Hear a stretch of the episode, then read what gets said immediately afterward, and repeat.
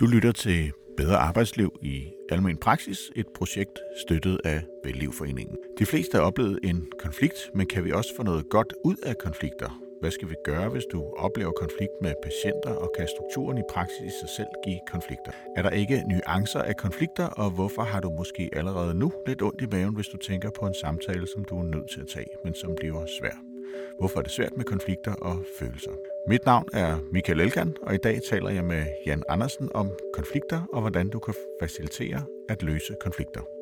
Jeg har i dag besøg af Jan Andersen, der er facilitator og øh, har ekspertise inden for håndtering af konflikter. Velkommen til, Jan. Tak skal du have. Jan, øh, konflikter, det er jo de færreste af os, der synes, det er rart. Mm. Hvad, jeg kan også selv mærke, når vi, mm. når vi lige snakkede lidt om det her inden, hvad er det egentlig, der gør, at vi egentlig synes, det er så svært eller besværligt med konflikter? Jeg, jeg tror, det handler om, at når vi sådan skal reflektere os ind i konflikter, når ordet bliver nævnt, så kommer vi til at tænke på konflikter, vi har været i. Og det er jo typ, dem, vi typisk husker. Det er jo også dem, der på en eller anden måde har gjort lidt ondt. Øh, der er jo masser af konflikter, som går igen lynhurtigt, øh, øh, og som går i sig selv og så videre. Men der, hvor vi nok husker, det er der, hvor åh, det giver knuder i maven, og man skal tage tilløb til at, at, at gøre noget ved det i det hele taget og så videre. Ikke? Så jeg, jeg tror bare, at vi sådan nærmest ryggradsagtigt reagerer på ordet konflikt med at gå to skridt tilbage og tænke, ah, hvad nu? Øh, skal vi nu ind i det? Og det betyder også, øh, de konflikter, som jeg ser, at de, øh, det er nogen, man sådan udskyder, for de må ikke rigtig lyst til at tage dem, og der er jo også, øh, det ved jeg, vi har snakket om før, øh, at der er kurser for ledere, der hedder Den Svære Samtale, mm. som jo handler om at snakke om netop de her konfliktfyldte ja. forhold, eller skulle fyre folk, eller mm. hvor man nu er henne i, i et eller andet, hvis folk ikke performer, eller der sker noget i organisationen, ja. som kan være svært. Så øh, altså, hvornår er et godt tidspunkt at tage konflikterne? Ja, det er jo måske det bedste spørgsmål, jeg har fået i, i 2021. og selvfølgelig også svært at svare på, men jeg, jeg har egentlig lyst til lige at, at, at hække dem op på den svære samtale lige første omgang. Øh, fordi øh, jeg har, jeg har arbejdet en del med den svære samtale, både i forhold til øh, ledelse på arbejdspladser, men faktisk også i forhold til øh, skole-hjem-samarbejde, forældre og skole imellem, og har fundet ud af, at det skal nok ikke hedde en svær samtale, fordi så bliver den jo svært. Mm. Så jeg kalder det den nødvendige samtale. Og øh, hvor, hvorfor er, hvorfor, hvorfor føles den nødvendige samtale svær, og hvorfor skubber vi den foran os, som den, den der berømte snebold, ikke? Mm. Jeg tror, der er mange elementer i spil her. Øh, ubehag. Øh, frygten for at gøre nogen kede eller noget. Frygten for at stå i en situation, man har svært ved selv at overskue. Øh, og så bliver det lige pludselig nemmere at lade være. Eller det kommer til at føles nemmere at lade være. Og jeg tror også, øh, vi skal, det skal vi nok også tale mere om i dag, men den her indre dialog, vi går og har med os selv omkring nogle ting, kan jo være med til at male os selv op i et hjørne, hvor det bliver endnu sværere, fordi vi allerede har forudset, at han reagerer nok sådan, og det, ønske, det, det har jeg faktisk ikke noget ønske om. Så jeg, så jeg tror meget af alle de der parametre, jeg nævner her, de er med til at gøre den nødvendige samtale sværere, end den måske behøver at være. Ja, altså, vi kan godt tage den her indre dialog, fordi det er noget af det, der, der sker for lægerne jo. Det, øh, altså, meget af deres tid er jo i konstitutionen. Ja. Og det vil sige, at konflikter, de kan have, det kan jo både være med patienter, det kan være med medarbejdere, mm. det kan også være med øh, dem, der er i øh, partner i kompagniskabet. Mm. Øh, men det, der jo også tit sker for dem, i hvert fald dem, som jeg taler med, øh, det er, at øh, man kommer til at udskyde samtalen, fordi man jo skal ind til patienterne. Ja. Man skal ind og have konsultationen. Ja. Så den der indre dialog, den tror jeg, de har rigtig meget af. Øh, den får god plads, eller hvad? Ja, den får rigtig god plads, fordi ja. der er jo ligesom er tid til ja. at gå rundt og have lidt ondt i maven over ja. noget, nogen har sagt, ja. eller en patient, der, øh, hvis man starter dagen med en, en patient, der er meget udfordrende mm. at være sammen, eller kræver mm. noget, som man ikke kan give, mm øh, så kan det nærmest ødelægge hele deres arbejdsdag. Ja. Fordi så går de rundt og tænker over, øh, skulle jeg have gjort det anderledes? Skulle jeg have sagt noget andet? Skal jeg sige det nu? Mm. Eller, mm. øh, det lyder også for mig, når du forklarer det på den måde, nu er det ikke, fordi jeg har øh, det samme kendskab til øh, de praktiserende læges, lægers hverdag, udover når jeg selv har en eller anden skavank, jeg skal have kigget på. Men, men, men der er oplevet, der, udefra set, så ser det også ud som, de har sådan rimelig travlt, ikke? Altså, der er sådan, det går lidt fra det ene til det andet til det tredje. Og, og så tænker jeg jo, den der nødvendige svære samtale, jo selvfølgelig bliver, den er jo ikke, den, det er jo ikke, den er jo ikke skemalagt. Mm. Den er jo ikke, det er jo ikke noget, man lægger ind i sin årsplan, eller det er jo ikke noget, man, man, man, man, man så, så den skal ligesom tages, når det passer ind. Og hvornår gør det egentlig det? Aldrig. Ja, det, det tænker jeg det, og det er jo nok noget af det, der er svært for dem, fordi ja. At, øh, og det er jo egentlig en god point, du siger, at hvis den aldrig passer ind, fordi noget af det, der er problemet, det er jo, de skal jo skemalægge ja. den, for ellers har de ikke tid til den. Præcis. Så øh, hvordan, hvordan gør man det, hvis jeg skal, altså hvis jeg nu skal have en samtale med en, en partner i mit kompagniskab, eller en medarbejder, mm. hvor, hvordan øh, får jeg får jeg styr på den samtale, Jamen, hvad skal jeg gøre? Ja, der, der, jeg tænker, at det i alle, stort set alle organisationer er en god idé, at man, at man tjekker ind en gang imellem i forhold til øh, samarbejde og i forhold til øh, strukturer og normer osv., i forhold til at finde ud af, jamen, jamen er, er tingene på den måde, vi satte os for, det skulle være, eller er der noget, der er opstået undervejs, der kræver, at vi sætter os ned og kommer i en lidt dybere dialog omkring det. Ikke? Og det synes jeg, jeg ser en tendens, ikke bare jeg, jeg tænker ikke, det kun er noget, der hører så lægefagligheden til, men også i alle mulige andre organisationer, at, at det kommer ikke ind i så meget ind i planlægningen. Det er noget, der bliver akut, når det skal tages. Og det, det synes jeg egentlig er uhensigtsmæssigt, faktisk. Det kan jo godt, forhåbentlig er der ikke særlig meget at snakke om, hvis man sådan laver en, nogle nedslag i løbet af et kalenderår. Men så kan vi jo så fejre det. Det går stadigvæk godt. Jo, hvordan får jeg startet sådan en, øh, en samtale? Fordi jeg, øh, jeg tror også det her med, at man har den indre dialog, og så får man udskudt samtalen. Ja. Så hvordan får jeg, øh, hvis jeg nu har et, øh, et møde med medarbejderne, det kan være en gang om ugen, eller øh, for nogle er det sådan et øh, dagligt møde, men mm. det var måske kun et kvarter, mm. øh, hvor man lige har tid til det, eller så ses man over frokost. Mm. Og jeg tænker, jeg ved ikke, man kan jo selvfølgelig godt tage det over frokosten, og så starte samtalen der, men hvis man synes, den er svær. Ja, det er det, jeg mener, og den der uformelle tilgang tror jeg ikke rigtig på, for Nej. den har en tendens til, at man så ikke får taget den, eller for, hvad skal man sige, talt lidt imellem nogle linjer, man får givet et hint om noget, mm. som så nogle gange er med til at skabe noget yderligere utryghed i relationerne. Mm. Så hellere, hellere gøre det formelt, ikke? altså få sat noget, noget tid af, så samtidig det der med at have et kvarter til et møde om noget, som man måske har haft en indre dialog med sig selv om i lang tid, og har fået overbevist sig selv om, at man også har ret i den måde, man tænker det på. Det er jo typisk det, der sker. Så et kvarter, det kommer til at være alt for lidt. Så man er nødt til at sætte noget tid af ja, til at få det, snakket igennem? Ja, det, det synes jeg. Det synes jeg. Og hvad øh, tænker du også, fordi når jeg øh, sådan tænker på de konflikter, som jeg enten selv har været en del af, mm. eller har været med til at øh, også at løse eller snakke om, så er det også fordi, der er en masse, som man egentlig ikke har tænkt igennem Altså der er noget, man, øh, man, ligesom, man er nødt til at formulere sig frem. Hvad er det egentlig, det handler om? Fordi ja. det er ofte sådan nogle følelser. Er det noget, du også genkender? Ja, det gør jeg. Og det er jo også, øh, Øh, jeg tror også derfor, jeg, jeg nævner det der med tiden. Ikke? Altså fordi øh, når, når man arbejder professionelt med det, som jeg gør, øh, så sætter jeg jo ret meget tid af til de møder, der skal laves. Og det er sådan, så når folk hører det i første omgang, tænker wow, altså tre gange tre timer. synes, øh, og så siger jeg, hvis det, er, det kan være, det er 15 mennesker, Øh, og så viser det sig jo altid, at de kan godt bruge mere tid på det, øh, hvis det er. Ikke? Så, så, jeg, så jeg tror, at der er jo meget, man skal have travlet op, fordi den indre dialog og den måde, de så også har talt med hinanden på, altså uden at tale til den, det handler om, men måske med nogle kollegaer, har jo været med til at fastlåse nogle situationer, der gør, at man skal jo lige, man skal jo lige have mulighed for at se nogle andre vinkler og nogle andre billeder af det først. Ikke? Så tiden og respekten for dialogen som redskab, det er der, jeg, jeg, jeg tror, der er, der er guld at hente her. Ikke? Ja. Og skal man blive ved med at prøve på at løse konflikten, eller hvad er det egentlig at løse konflikten? Fordi nogle gange vil jo gerne have den der rare, altså det er lidt ligesom at sidde i badevandet, og så bliver det koldt på et mm. tidspunkt, og så vil man gerne have en varm bad ja, igen. Ja men det lykkes ikke rigtigt, Nej. fordi det blander sig hele tiden ja. med det der koldvand. Der er ikke rigtig mere tilbage. mere til.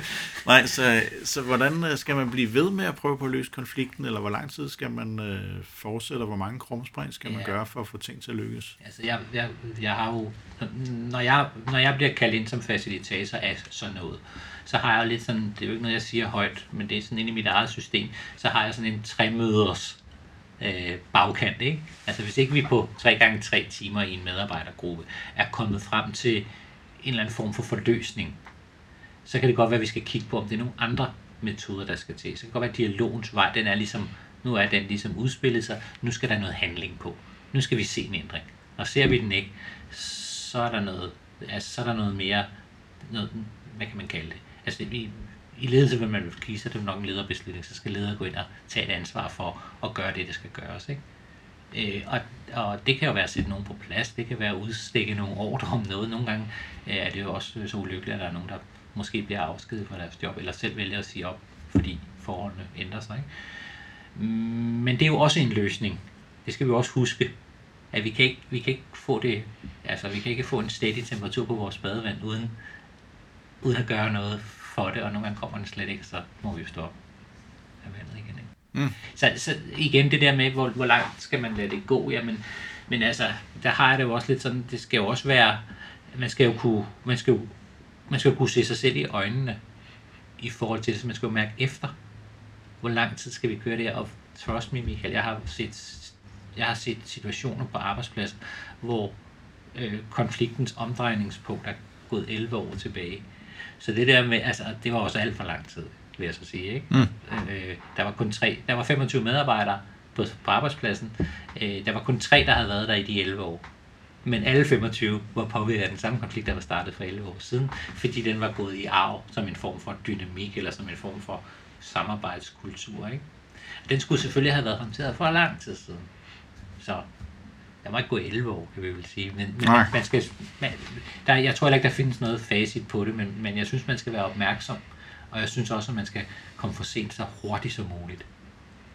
Så, så der er noget med som leder at, øh, at turde træde ud i konflikterne ja, og, ja. og kunne tage dem? Ja, og vise og... mod. Øh, fordi jeg synes jo tit, at jeg ser, jeg ved ikke, om du har det på samme måde, men det der med, at jeg ser dygtige ledere, som måske føler, at de taber ansigt, hvis der i det hele taget er konflikt. Hvor jeg har det mm. jo på en helt anden måde. Jeg tænker, fedt mand, der er energi, der er, noget, der er noget uenighed mellem nogle mennesker her.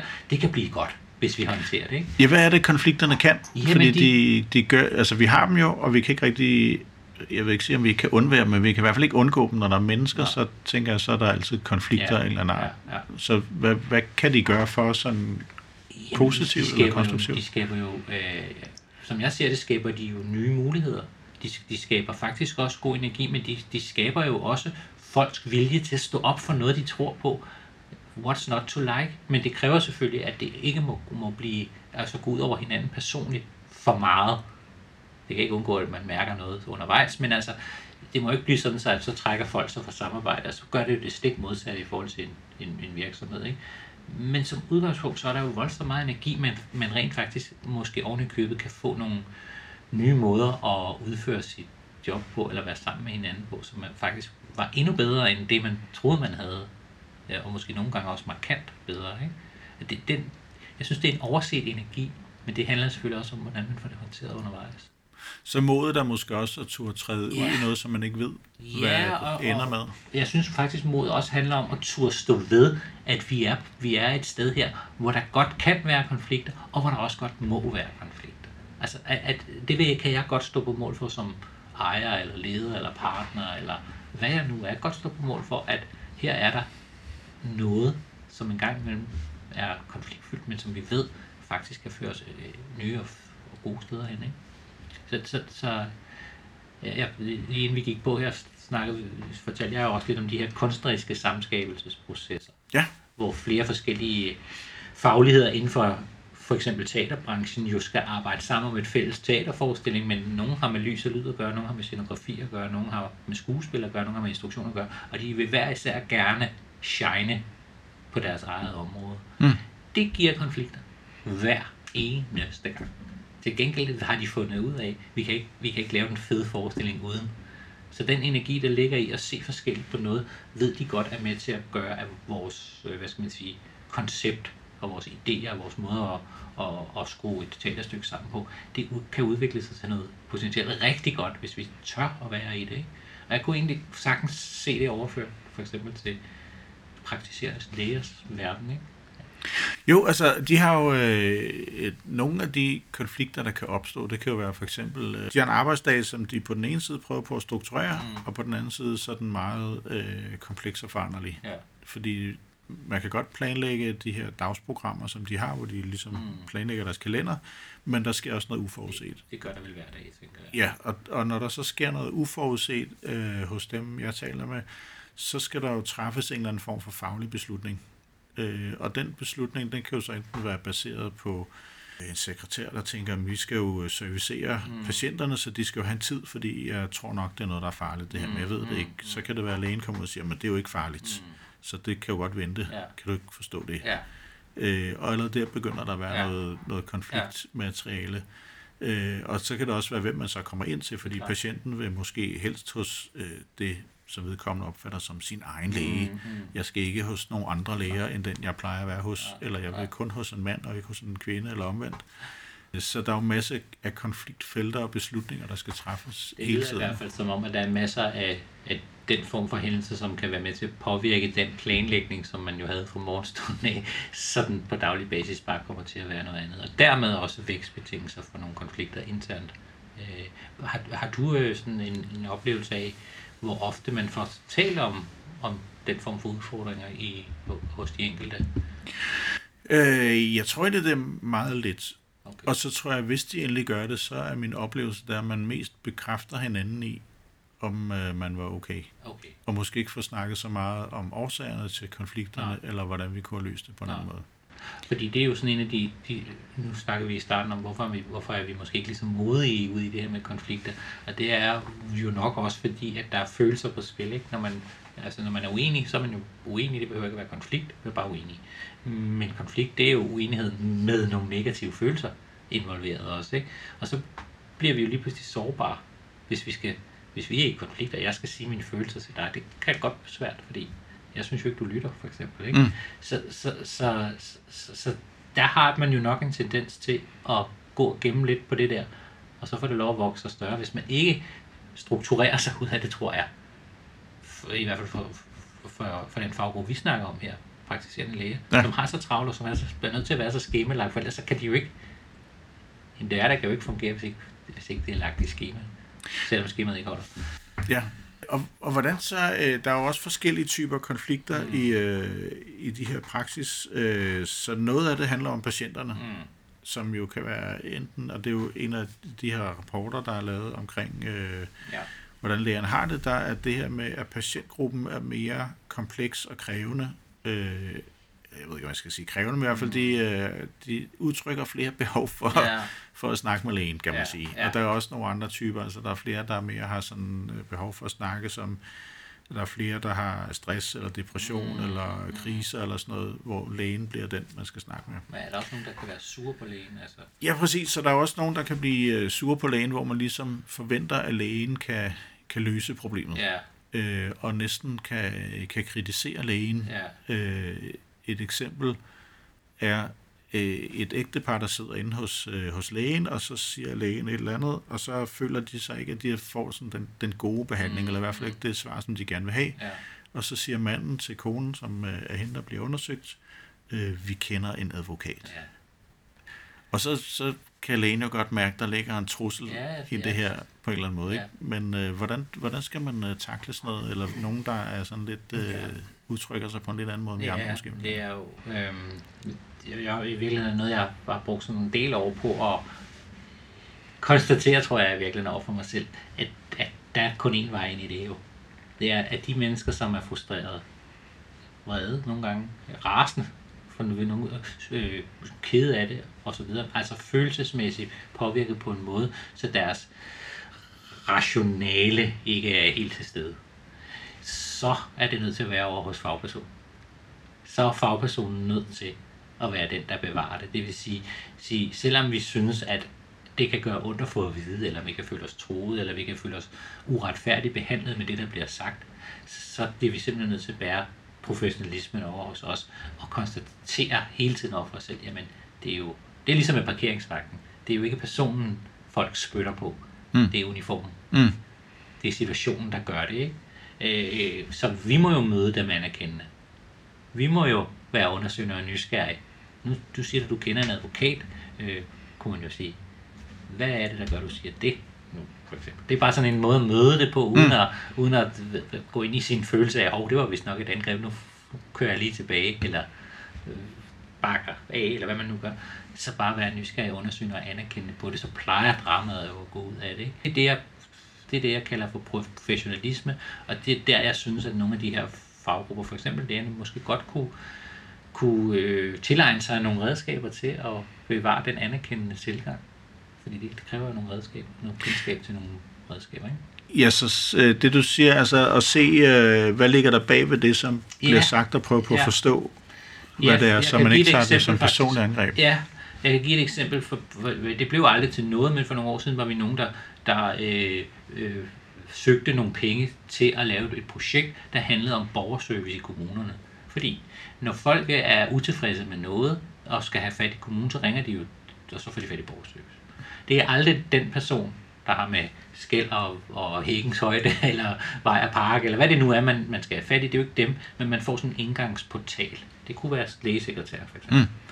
Og øh, der havde man konstateret, at der skete faktisk tit det, når folk var, var vrede over et eller andet, og de ringede til kommunen, og måske ikke fik udtryk så tydeligt nok i forhold til det, der skulle ske, og var for utålmodige, så opstod der en konflikt mellem telefonpasseren i borgerservice og så den vrede borger. Og så endte det ofte med, at, at øh, borgerservice-telefonpersonen knaldede røret på sig, sådan skal du ikke snakke til mig. Mm. Og så kom der en sag ud af det, og så gik den igennem, så, så var det lige pludselig nogle andre instanser, og det kostede tid, det kostede penge og alt muligt andet. Ikke? Og der var vi nogen, der søgte nogle penge til, at vi ville uddanne borgerservicefolk. Mm. Fordi den sure mand eller dame, der ringer, han er sur i forvejen. Ham har vi ikke, vi kan ikke gøre noget ved det. Mm. Men vi kan arbejde med dem, der er modtager af det, så de måske kan få nogle redskaber til ikke at blive så personligt involveret i det, men faktisk møde det anerkendende og få mm. dem guidet derhen, hvor de kan få løst deres problem. Ikke?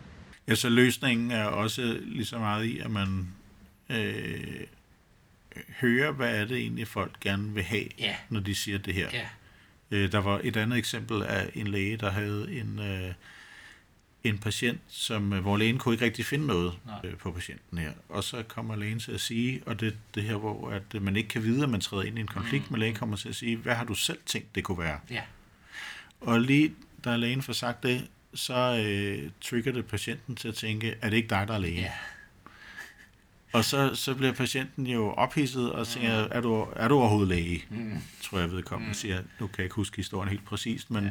men det ender med, at vedkommende faktisk bliver siddende i stolen og holder fast i stolen, og vil ikke forlade konstationen øh, og siger, du kan bare ringe til politiet. Ja. Så, og det er vel også, hvis vi nu skulle hjælpe lægen her med at forstå og oversætte den situation, så er det jo, hvad er det egentlig for noget, jeg ikke har fået, som jeg gerne vil have fra dig? Ja, og måske også bare være nysgerrig på reaktionen. Nu, siger, nu, nu, nu spørger du om ikke, det er mig, der er læge. Hvad, hvad handlede det om? Jamen, det er jo dig, der, har, det er dig, der må vide noget. Nu spørger du mig. Og det, så kan man jo beklage. Mm. Så kan man sige, om det beklager jeg. Det var, det var ikke fordi, at du skulle blive eksperten nu. Det var bare for at høre, om du selv har haft øh, nogle tanker omkring det. Det er fint nok. Altså, det er mere det der med, det, altså, at, at hele tiden forholde sig åbent og nysgerrig til, at det, der måtte komme for patienter, kan jo, er jo sjældent professionel, eller er jo ikke professionel.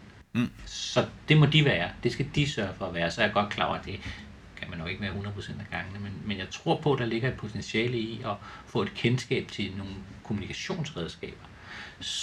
Klip direkte til, at de kunne sikkert også bruges til de interne udfordringer, som kan være i partnerskaber og med, mellem medarbejdere og sekretærer osv.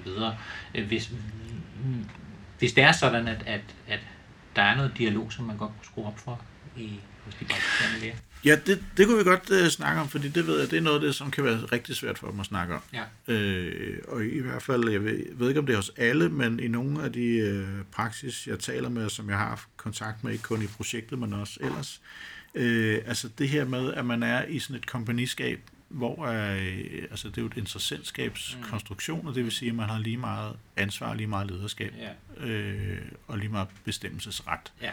Så kan de så have nogle kontrakter, der siger noget bestemt om, øh, hvornår må man holde ferie, mm. og hvornår må man, hvordan skal fordelingen af pengene være. Okay. Og, øh, men det er ikke altid, de får talt det sådan igennem i detaljer i hvert fald. Ja. Øh, så nogle er gode til at få det ind i kontrakter, andre der er det sådan noget, der lidt øh, svæver sådan lidt over mm. vandet, og så får man løst det efterhånden. Men det er helt klart de her øh, konflikter mellem, øh, mellem partner i sådan en virksomhed, som jo også er meget sårbart for dem, øh, fordi det er jo små virksomheder, mm. så det påvirker jo hverdagen. Klar. Og i, i morgen så skal du møde på arbejde med de samme mennesker igen, mm. og de øh, sidder inde, igen det der med den indre dialog, de sidder måske i hver deres lokale det meste af dagen, ja. og så kommer man ud til frokost, hvor du så er sammen måske en halv time, 45 minutter, mm. hvor du mærker den der dårlige stemning, der kan være. Så hvad, hvad, hvordan får man håndteret de der, øh, altså det er jo noget med den struktur, man har i mm. organisationen, mm. der giver nogle personlige konflikter. Jeg tænker afstemthed, fordi ja, det, er bare, det er bare et eksempel. Hvis nu, hvis nu man, man, der var øh, forskellige partnere øh, i en, i en, øh, hos nogle praktiserende læger, og at man for eksempel delte medarbejdere, det kunne være en sekretær eller noget. Hvem har så, øh, hvem har så ledelsesretten? Er det 50 procent, eller er det... det... Det kan være forskelligt, så, øh, ja. så, men en model kunne være, som øh, flere af dem gør, det er, at der ligesom er en, der har personalansvar. Ja.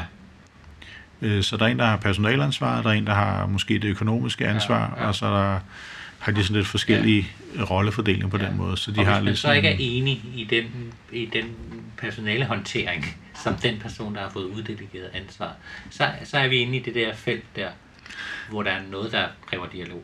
Ja, og der har de så øh, nogle gange sådan nogle kompagniskabsmøder, ja. hvor de så mødes en gang om ugen eller måneden okay. i hvert fald, og øh, ligesom får diskuteret igennem. Og der, der skal konflikterne jo så tages, ja. eller uenighederne. Jeg ved ikke, om vi skal kalde det for konflikter. Ja, det behøver ikke at være en konflikt endnu, men i hvert fald, i hvert fald hvis, hvis der er noget, man, man synes, man går og oplever, som man synes kunne være anderledes.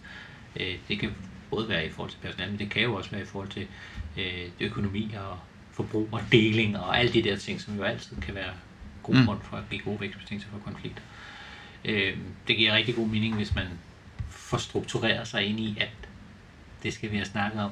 Og måske, og det siger jeg jo ikke, ikke bare fordi jeg selv arbejder med det her til daglig, men at måske, man måske et par gange om året får besøg af en ekstern, der hjælper en med at komme lidt rundt i nogle af de hjørner, som man måske kan stige sig blind på, eller som man måske kan være en en lille smule bange for at gå ind i, fordi konsekvenserne kan, mm altså de indre dialogs konsekvenser, man har set for sig, øh, er blevet så uoverskuelige, at man tænker, at jeg venter lige, eller, eller det være. Ja, det er godt, du siger det, fordi øh, det er en af de ting, jeg har lagt mærke til, i hvert fald nu i, øh, i en to-tre praksis af dem, jeg har talt med, hvor man ligesom har følt, man har haft nogle konfliktfyldte mm. perioder, mm. Øh, så går der noget tid, og så, øh, når jeg så snakker med dem, så siger de, nu har vi det ikke mere. Nej. Så, øh, hvad, og så siger de, nu har vi ikke problemer, så øh, nu er der ikke noget løs. Så hvad tænker du om det, når ja. du hører det? Jeg, jeg tænker jo, at den bedste måde, jeg kan sammenligne det på, det er jo på parforhold og ægteskaber og så videre, som har været en vis tid, hvor man jo konsekvent og kontinuerligt løser udfordringen tit og ofte bliver de jo løst, ved at man holder op med at, sådan at tale om det, eller det forsvinder lidt af sig selv. Men min erfaring siger mig jo også, øh, både i forhold til parforholdsdelen, men også i forhold til professionel konflikthåndtering, at det jo bare bliver lagt på i arkivet. Så, så kan det godt være, at der går tre måneder, hvor der ikke er noget, eller fire måneder, eller et år, men, men så sker der noget igen, og så kommer det faktisk lidt tilbage med dobbeltkraft, fordi nu trækker vi så også det med, som ikke, måske ikke rigtig blev løst op for sidste gang, men som blev parkeret og det, det er faktisk farligt. Fordi jo flere gange sådan noget opstår, jo mere uoverskueligt bliver det. Og så er det, at man nogle gange ser arbejdspladser, hvor der er 11 år gamle sager arkiveret, som aldrig bliver løst, men som godt kan blive parkeret undervejs. Ikke? Mm. Jeg ved ikke, om det giver mening i forhold til det. Jo, men hvor, øh, hvad er det, du tænker med, at man arkiverer det? Øh... Jeg tænker, at man tænker, om nu er problemet der jo ikke rigtig mere, eller nu, øh, nu føles det bedre, eller nu vendede vi os til, at det var sådan. Øh, som ligner en løsning, at nu er det løst. Og der er min pointe, det er det nok ikke. Mm. Altså, det findes nok stadigvæk et eller andet sted, men, men det, det er bare ikke noget, der påvirker os i hverdagen lige nu. Og det er det, som mener, næste gang der så opstår en episode, der måske minder lidt om det, så har vi en tendens også at kunne trække den anden del frem igen. Vi har ikke glemt den, og der, øh, så, så bliver det unægteligt noget sværere, fordi så, nu er det måske noget, der er to år gammelt, næste gang er det noget, der er seks år gammelt. Ikke? Så hvis vi ligesom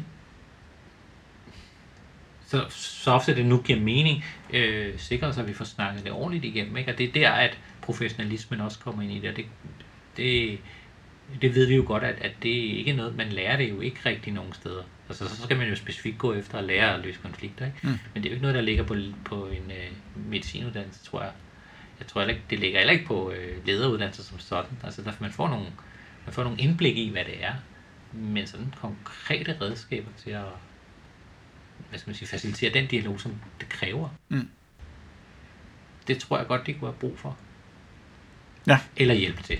Ja, så, så øh, det du siger, for lige sådan at, øh, at formulere det, altså at, at hvis ikke vi ligesom bliver klog på den type konflikt, vi står i, så lærer vi heller ikke at løse den næste gang, den kommer. Nej, det kan man, det er en ting, men det er også, Michael, det er også det her med, at der ligesom skal mærkes en form for forløsning. Hvis vi to har et eller andet med hinanden, som vi ikke får, vi får det ikke løst, men, men vi får det, nu kalder jeg det parkeret eller lagt på hylden, mm. eller sådan noget ting så er det der i et eller andet omfang stadigvæk, men det er ikke noget, der fylder noget for os. Men vi har heller ikke fået, vi har ikke, vi har ikke oplevet forløsningen imellem os. Det vil sige, den gode energi, der kan ligge i at skabe et, et bedre resultat ud af det, den fik vi ikke. Vi fik den bare parkeret, mm. og så vi kunne komme videre, hvilket også kan være godt nok. Men jeg er jo tilhænger af forløsningsdelen, fordi det er jo der, nye ting opstår. Det er jo der, forståelsen for hinanden på et lidt dybere grundlag opstår det er der, hvor vi, vi også har haft ture og, og være sårbare og tale om, jamen det gjorde faktisk det her ved mig. Jeg har ikke sagt det før, men nu siger jeg det nu, og du siger, gud, det var slet ikke klar over. Altså det er den form for forløsning, som jeg synes er med til at gøre, at vi kan få lukket noget ned, og for, dermed få åbnet op for nogle nye muligheder. Tak. Vi skal til at runde af, ja. Øh, så øh, hvis du lige et par gode pointer, du synes i de ting, som vi har snakket om, hvad vil du jeg kunne godt tænke mig sådan, sådan med, med, med et, et glimt i øjet at sige, at den her indre dialog, som vi også har talt om nogle gange her, at det er helt naturligt for os alle sammen. Det gør vi. Vi går ind og tager den her indre dialog. Øh, det har en vi har en tendens til at give os selv ret i det, i det vi, mm. fordi vi, vi kan jo humoristisk sige, at vi har sagt det til os selv så mange gange, at det bliver rigtigt. Øh, hvis vi nu kan øve os i, når vi har en indre dialog, så øh, kan det godt være, at vi kan overbevise os selv om, vi har ret. Men det betyder i virkeligheden mere, hov, der er, en, der er en samtale, jeg skal have taget med nogen andre også. Så lad jeg reagere på den der ja, dialog. Og, og, og i virkeligheden også kunne hvad, hvad, bruge den måske til at, at manifestere det mod, der jo også nogle gange skal til, ikke? at man siger, okay, her er der noget, som kræver en samtale med en anden part. Fordi sådan helt, helt erfaringsbaseret, så, øh, så plejer det, hvis man selv har noget inde i, så plejer det at give mening, at man taler med den om det, eller dem om det, som man har det i forhold til, så har de nemlig også noget, og så har alle faktisk godt af det, har alle den her gode fornemmelse. Ikke? Så indre dialog er, pointen er vel, at det, det er lige en tommefinger op i forhold til, åh, oh, der er nogen, du skal snakke med noget om her. Der hjælper nogle andre til at snakke med nogen om. Ja. Det tror jeg måske er den. Ja. Og, altså jeg tænker det her med, at, øh, at uenighed også giver noget rum og plads ja. til noget nyt. Ja. Altså, den kan jeg godt lide, når ja. du siger det. Altså, at tænke det som, at det er en mulighed for at få, øh, få skabt noget, der ikke var der før, ja. i stedet for at søge ja. tilbage mod det trygge, vi havde og ja. måske gerne vil have. Ja. Men at når vi ikke tør konflikten, så er der også usikkerheden om, hvad der er på den anden side af den. Ja, korrekt. Det vil sige, at man, man downloader måske i virkeligheden tidligere tiders erfaring som en form for løsningsgrundlag. Ja. Hvis man ikke tør gå ind i selve konflikten. Ja, måske også det, vi startede med at sige, konflikter, vi kan ikke rigtig lide dem, men det er måske også, fordi det er de der farlige ja. steder, ja. men er der også andre steder end ja. det aller ja. øh, værste, vi kan forestille os. Og der kan, det kan man måske i virkeligheden sådan ganske kort bare klippe direkte over til øh, børns dannelses, altså udvikling. Ikke? Altså, mm. tænk, hvis de ikke oplever konflikter.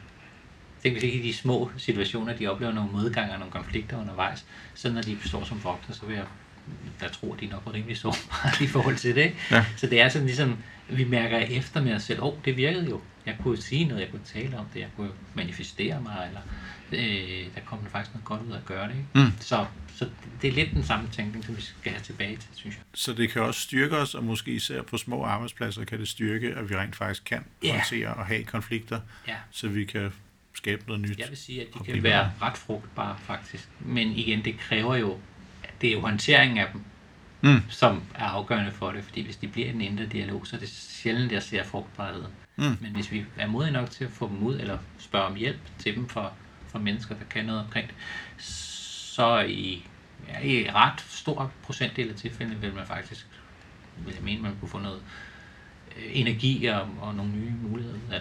Ja, tusind tak igen. Det var godt at have dig med til lige for det også. Det var godt. Tak. Du har lyttet til Bedre Arbejdsliv i Almen Praksis, et projekt støttet af Vellivforeningen. Vi finder spørgsmål og vinkler på det gode arbejdsliv som læge. Du finder os på Spotify, Google, Apple og andre steder, hvor du lytter til din podcast. Du kan også finde og følge os på Facebook og Instagram som Praksishjælp. Du har mulighed for at bidrage hver uge, når vi undersøger, undrer og udfordrer. Ring til os på 23 96 10 30 eller læs mere på praksishjælp.dk.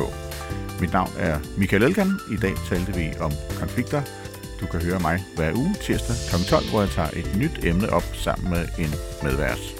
Vi ses derude.